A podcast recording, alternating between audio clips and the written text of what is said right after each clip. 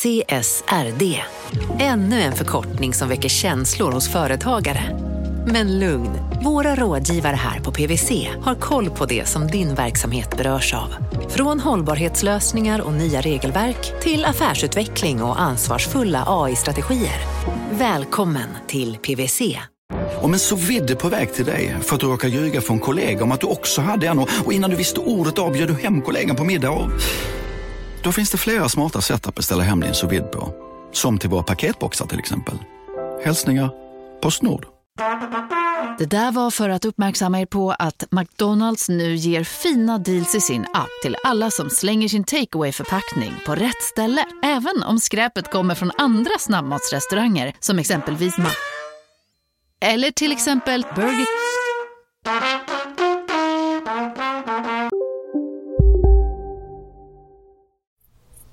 Från Monopol Media, det här är Kapitalet, med mig Gunnar Harjus. Och med mig Åsa Secker. Vi fortsätter med vår fina sommarkavalkad av repriser. Och den här veckan kommer vi med en historia som jag är väldigt förtjust i. Det är det första avsnittet av Kapitalet som jag någonsin gjorde.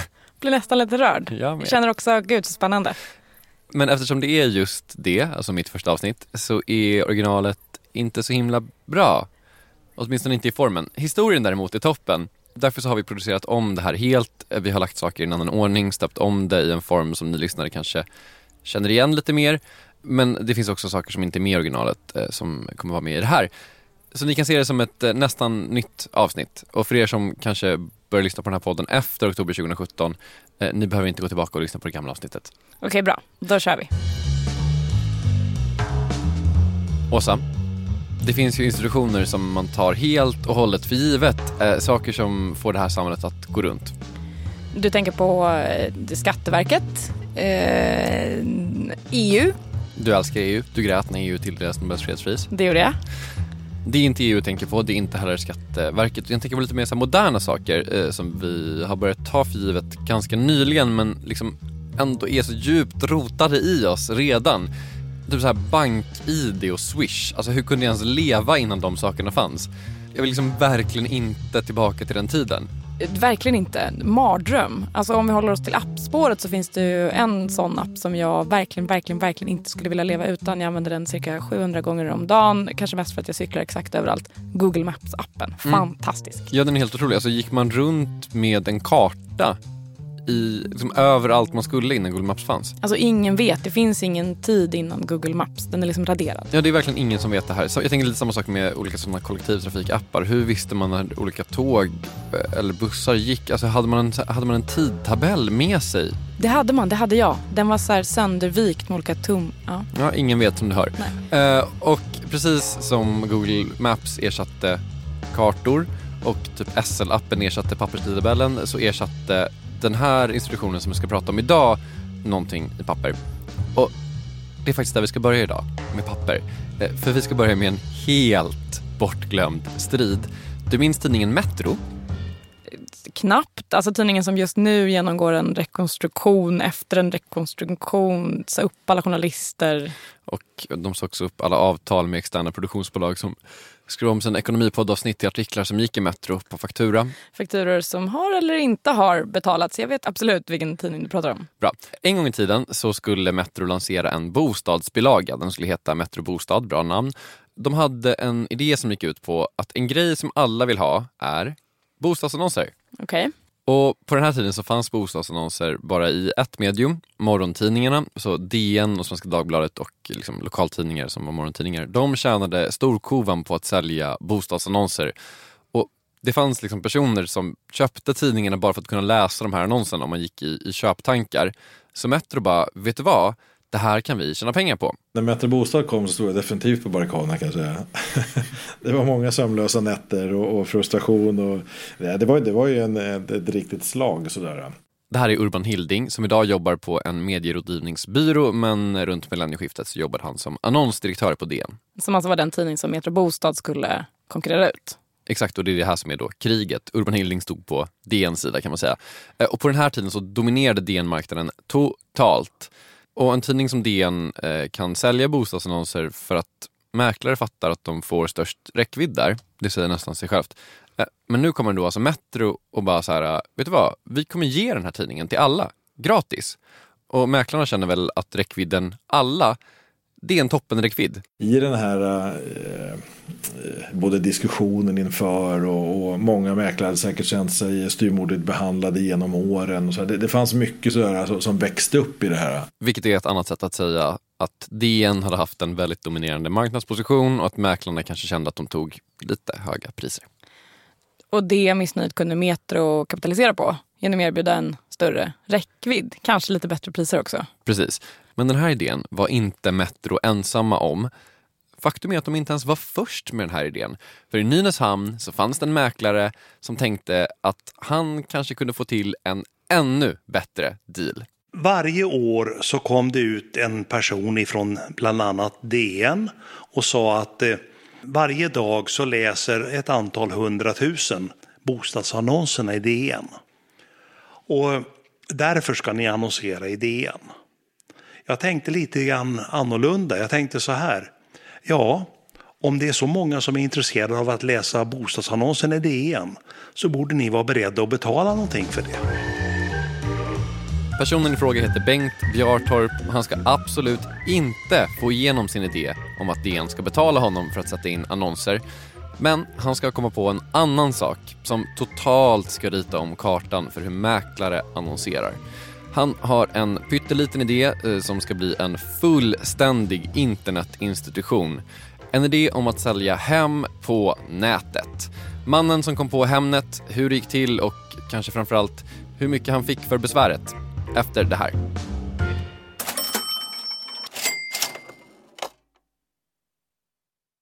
Vi sponsras av alltså Storbrand Asset Management som ju förvaltar över 1000 miljarder norska kronor, bland annat för SPPs eh, många pensionssparare. För två år sedan så investerade Storbrand i drygt 60 tåg, alltså tågvagnar, eh, som rullar mellan London och Skottland. De leasar sedan de här tågvagnarna till tågoperatören som alltså kör tågen och säljer biljetter och sånt eh, med ett avtal på 27 år. Så britterna får nya fina tåg och storbrandskunder, eh, däribland alltså SPPs pensionssparare, får en inflationsskyddad avkastning med låga risker under lång tid. Det här är ett av supermånga exempel på hur pensionskapitalet i växande omfattning bidrar till att bygga samhället och inte minst till att klara klimatmålen. Det behövs elproduktion, elnät, batteriparker, nya transportlösningar och allt möjligt. Bara i Europa antas investeringsbehovet för att klara klimatmålen uppgå till tusentals miljarder dollar. Och det här är ju pengar som ganska ofta saknas i statsbudgetarna. Däremot är det här pengar som pensionsbolagen kan vara med eh, och stoppa in, vilket ger pensionsspararna en fin avkastning under lång tid samtidigt som man är med och ställer om samhället. Vi har gjort ett helt avsnitt om det här eh, som man kan lyssna på. Det publiceras här i Kapitalet i mitten av maj. Ratta gärna in det om ni vill lära er mer om hur det här funkar. Men tack säger vi till Storbrand Asset Management som ju investerar i alla tänkbara tillgångslag, bland annat för pensionsbolaget SPP. Och tillsammans försöker ju vi, Storbrand och SPP, öka medvetenheten om hur pensionerna funkar och vilken roll pensionerna spelar i samhället och i ekonomin.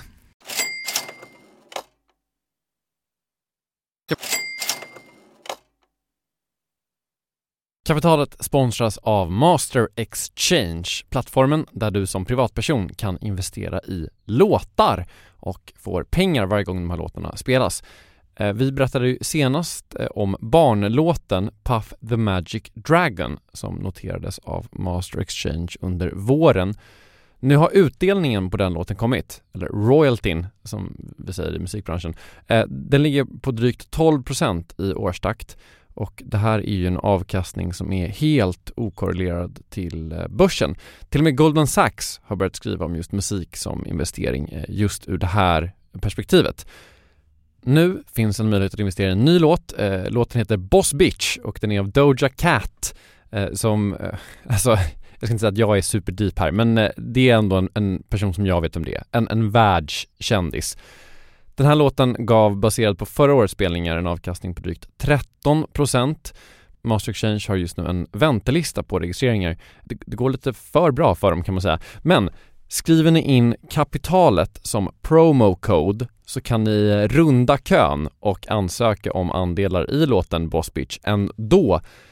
Man investerar helt vanliga pengar, det är inget krypto eller sånt där. Så vill du investera i musik och få en avkastning som är helt okorrelerad med börsen och kanske inte minst för att det är kul att äga låtar eh, så kan man gå in på masterexchange.com och använda kapitalet som promocode så går man alltså förbi kön. Kom ihåg dock att alla investeringar är förenade med risk men vi säger stort, stort tack till Master Exchange. Kapitalet sponsras av Karla, Jakob. Ja, bilar igen. Ja, det är härligt. På Karla kan man sälja sin elbil eh, på det gissningsvis smidigaste sättet i Sverige. Eh, Karla har ju ett nästan ett komiskt högt användarbetyg på Trustpilot. Mm. 4,8 av 5, vilket jag typ aldrig hört talas om. Nej, det är väldigt, väldigt högt. Eh, man knappar in lite info om bilen på sidan, sen får man en gratis värdering och ett bud. Accepterar du budet kommer Karla och hämtar upp bilen gratis och sätter in pengarna innan de kör iväg. Inget mer än så. Rätt fantastiskt. Nej, det är faktiskt ja. helt otroligt. Och eh, det kan bli ännu mer eh, otroligt än så. Eh, för att vi har nämligen en rabattkod som ger dig 2000 kronor extra för bilen. Så att om du säljer din bil så får du två lax extra. Stämmer. Bara sådär. Eh, koden är Monopol och eh, den uppger du när du har värderat bilen och eh, pratat med Karlas inköpare. Koden är giltig till sista maj, så att passa på om du går i säljartankar. Jag undrar om vi haft en kod som har gett två lax bara sådär någon gång. Nej. Det är helt otroligt. Man behöver en bil förvisso. Absolut, så det är inte, kanske inte bara sådär, men det är ändå 2000 kronor extra. Väldigt bra. Ja. Så sälj din elbil eller laddhybrid till Karla. Du får 2000 kronor extra med rabattkoden Monopol. Eh, hoppa in och kolla på karla.se. Karla Museet. Där kan man också köpa bilar ska jag tillägga. Verkligen. Vi säger stort tack till Karla. Kapitalet samarbetar ju med SNS och SNS för de som har missat det är SNS är en ideell organisation som brinner för det här med policyrelaterad forskning. De har en massa seminarier, de släpper en massa rapporter om olika spännande saker, bland annat. Exakt. Eh, och ett av de här forskningsområden som de tittar på eh, handlar om skatt. Den svenska staten eh, kammar varje år in drygt 2 000 miljarder kronor i skatt. Runt 60 procent av det här är skatt på arbete och runt 30 procent är skatt på konsumtion, det man brukar kalla för moms. Ett skattesystem måste ju också dra in tillräckligt mycket pengar så att välfärden kan betalas. Men, men det ska gärna också vara effektivt och omfördela resurser i samhället på vad man brukar kalla för ett önskvärt sätt. Nu har det snart gått eh, 30 år sedan det som man brukar kalla för århundradets eh, skattereform. Handen på hjärtat, det har hänt en del sedan dess. Exempel på det, internet, globalisering, e-handel, delningsekonomi. Jag kan fortsätta en bra stund till men jag kommer inte göra det alla såna här förändringar bidrar ju till att skattesystemet ja, men inte nödvändigtvis är i takt med tiden. Det här kan ju milt uttryckt bli ett problem. Mm, så I våras så drog SNS igång en jättesatsning i hopp om att få fram ett beslutsunderlag och förslag men kanske framförallt för att kicka igång ett samtal om det svenska skattesystemet. Man har samlat Sveriges ledande skatteforskare och en stor referensgrupp med deltagare från eh, hela samhället egentligen. De kommer borra i de här frågorna under de kommande tre åren så det här är liksom en, en rejäl insats de gör. Vi på Kapitalet kommer garanterat belysa det här i någon form framöver. Tills dess hittar ni mer information på SNS hemsida som är vadå Åsa? sns.se. Gå in där.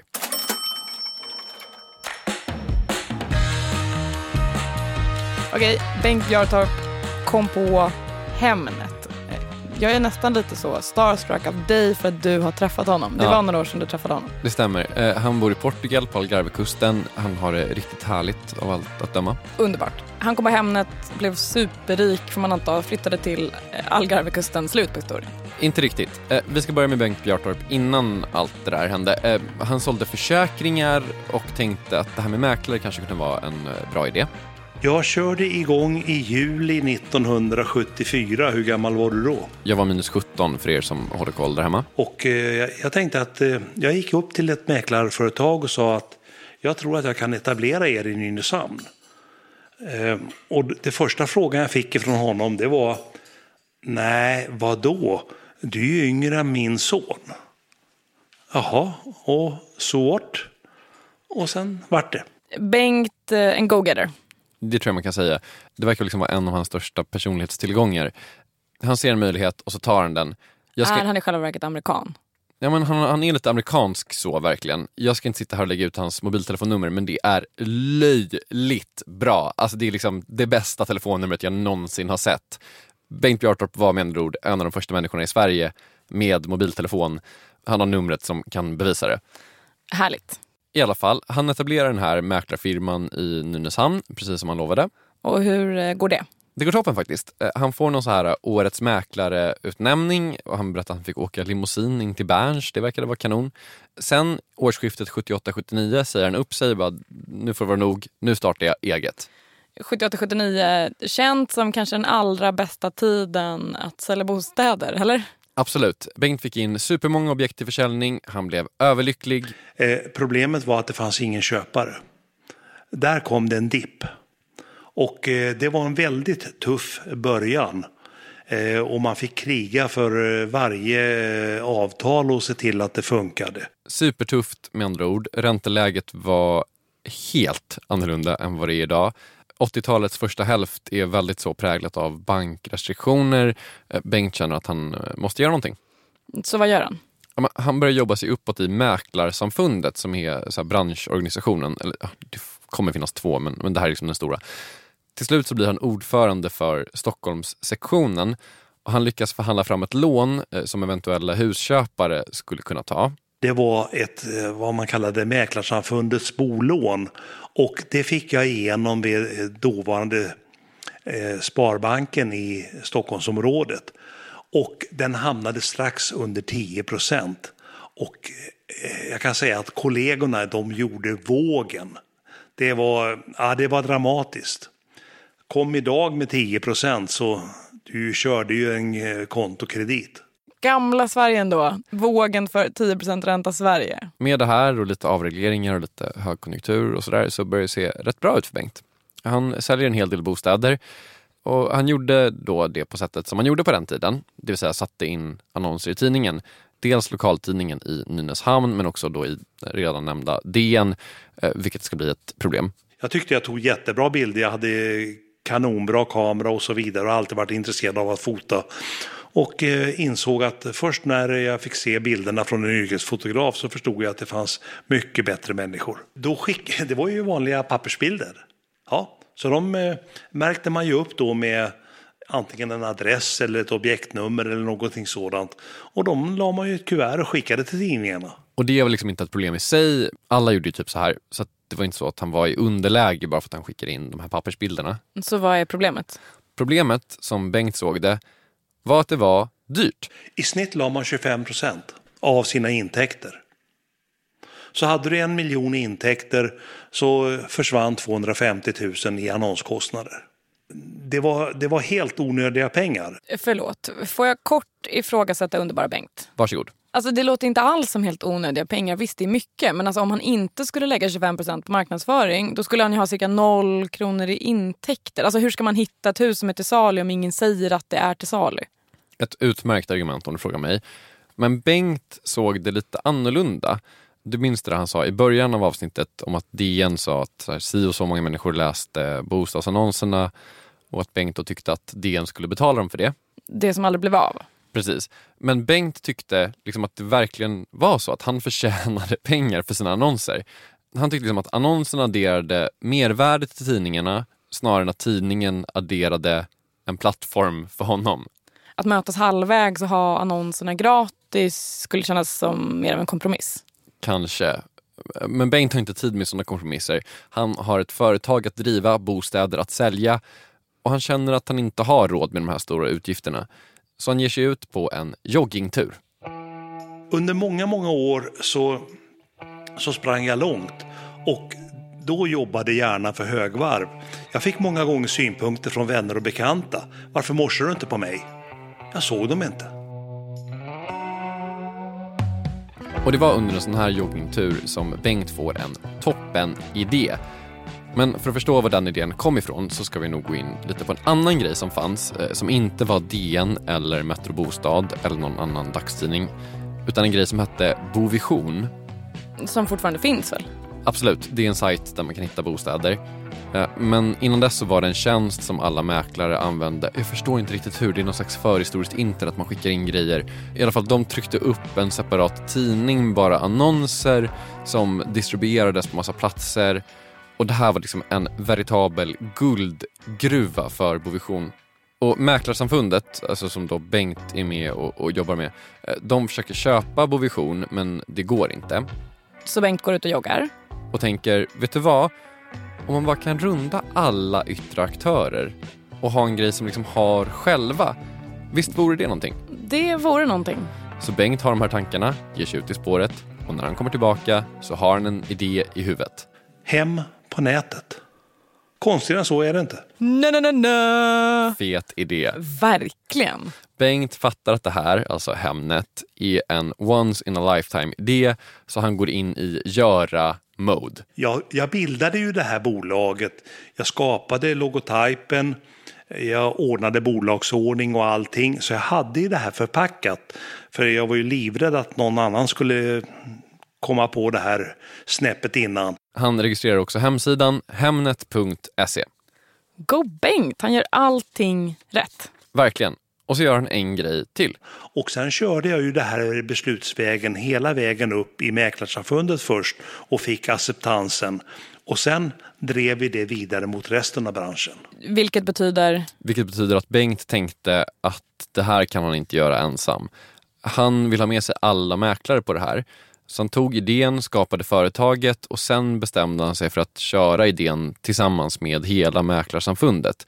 Så han förbereder en dragning på ett årsmöte. Jag var helt övertygad om detta och eh, att det skulle tas emot bra. Och eh, hade ju den övertygelsen att fattar de inte det här så... Och det var ju så i början också, alltså när vi hade tagit beslutet om att sjösätta det här så det var ingenting som gick över en natt, utan ute på vissa orter så sa de ju då så här att nej men vi kan inte skrota Bovision därför vi har ju 2000 besökare i veckan från dem. Och då fick vi åka ut ifrån gruppen på olika orter i landet och säga att du, så här ska ni göra. Ni måste klippa bandet till Bovision. Sen kan ni ju titta efter en vecka, hur många besökare har ni då? Utan att ni ska bara erbjuda Hemnet om hela branschen går ut med Hemnet och ingenting annat. Var kommer kunden att leta? Det är ju så uppenbart. Okej, alltså det är det här som är det stora genidraget. Visst, alltså Hemnet, sökfunktion, en sida för allt, toppen. Men att låta mäklarna ha kontrollen över det själva, det är ju det är otroligt. Det är det verkligen. Ska det här lyckas så måste branschen vara enig. Eh, och det var ju ganska enkelt. Problemet var att det hade de aldrig varit förut. Okej, det låter inte så hoppingivande. Hur, hur renade han branschen? Ja, men det var lite som att Bengt var den enda som fattade vilken makt mäklarna egentligen satt på. Och liksom hans uppgift blev då att övertyga alla andra om att det faktiskt var så det låg till. Eh, han delade upp ägandet då av Hemnet eh, mellan de två stora branschorganisationerna och de två stora mäklarbyråerna, som, de som var störst då. Liksom. Sen som lite plåster på såren för att man kommer ta exakt all deras annonsverksamhet så fick DN en liten bit av kakan. Det var ju också så att de var liksom duktiga på hur man gjorde det här. Eh, de hade en kompetens. Men DN fick liksom en minoritetspost. Slog Hemnet igenom direkt eller? Ja men det får man nog säga ändå. Sidan gick bra egentligen från första början eh, och Metro Bostad konkade direkt. Däremot så hade Bengt Bjartorp fel, helt fel faktiskt, på en punkt. Det kändes ju som att branschen var på väg ifrån tidningsannonseringen till en eh, internetlösning. Och jag, jag såg ju framför mig att vi kommer att kunna släppa all eh, pappersannonsering framöver. Där hade jag fel. Det hade han verkligen. Eh, visserligen konkade då Metro Bostad, eh, men DN fanns och eh, finns fortfarande kvar och har bostadsbilagor. Svenskan har också bostadsbilagor. Och det handlar, tror Bengt, om liksom profilering och paketering för mäklarbyråerna. De sakerna är fortfarande jätteviktiga och mycket lättare att göra i en tidning än på Hemnet. Okej, det är jag med på. Men förutom det där med att han fick med alla, alltså vad är det som är Hemnets eh, stora grej om man eh, frågar Bengt? Ja, men dels så är det ju bara liksom en otroligt enkel tjänst. Sen handlar Hemnets framgångssaga också om att man lyckades fånga det här sjukt, sjukt svåra, alltså timing. Hemnet kom i slutet av 90-talet. Sen dess så har bostadsmarknaden blomstrat och gör i princip fortfarande det. Lite dipp nu, men alltså så här, om man jämför med hur det såg ut 95 så är det ett skämt. Och utvecklingen har ju bara varit liksom spikrak. Och folk har liksom fått bostäder som intresse på ett annat sätt. Men Bengt byggde inte Hemnet för att folk skulle bli Hemnet-knarkare. Nej, han byggde det för att eh, det skulle bli det där vi pratade om i början. Alltså en institution som kunde hjälpa alla. Och med alla menar han kunder och mäklare. Men eh, det här är en ekonomipodd. Eh, då vill man ju veta hur mycket pengar Bengt tjänade på det här med Hemnet. Jag fick 15 000. Och det var väl ungefär vad jag hade lagt ut. Eh, nu gick den ju för en och en halv miljard. Och, och säg att jag hade varit lite förutseende och sagt så här att jag kan väl eh, få eh, behålla en procent av Hemnet då. Ja, då hade jag haft 15 miljoner idag. Jeez! Ja, det är ju lite bittert såklart. Och när jag träffade honom så ägnade jag väl ungefär halva intervjun åt att bara så här, men hur känns det här egentligen? Du kunde ju haft massa miljoner, bla bla bla. Jätteschysst verkligen. Strö salt i alla sår i stora lass. Eh, det stör mig inte, utan att jag, jag, vet att det här gjordes en jävla bra sak för branschen. Det var hur bra som helst. Och jag måste säga att jag förstår honom. Eh, jag träffade honom som sagt på Algarvekusten. Han bodde i en superfin lägenhet. Mailat också Bengt igår och då sa han att han och hans fru har flyttat 750 meter närmre vattnet. Vilket måste betyda att de numera bor i havet med tanke på hur nära vattnet de bodde förut. Och han verkar ha det eh, superbra verkligen. Eh, han sa att om jag kommer ner igen så får vi citat “svinga en bägare ihop”. Slutcitat. Drömmen, jag vill följa med. Plus då att han har ett jättebra legacy som den ultimata mäklaren och det legacyt är ju liksom intakt. Och det betyder ju någonting också. Eh, med det är kapitalet eh, slut för idag. Det här var en eh, repris av ett avsnitt som du, Gunnar Harrius, totade ihop dina första stapplande dagar på kapitalet. Ja. Nu är det nyproducerat och färskt och fint. Jag heter Åsa Secker. Kristoffer Krook har sett till så att det här låter som en dröm. Det var Jakob Bursell, vår chef, som betalade resan till Algarvekusten och kapitalet är tillbaka nästa vecka. Glöm inte att följa oss på Instagram. Där heter vi Kapitalet.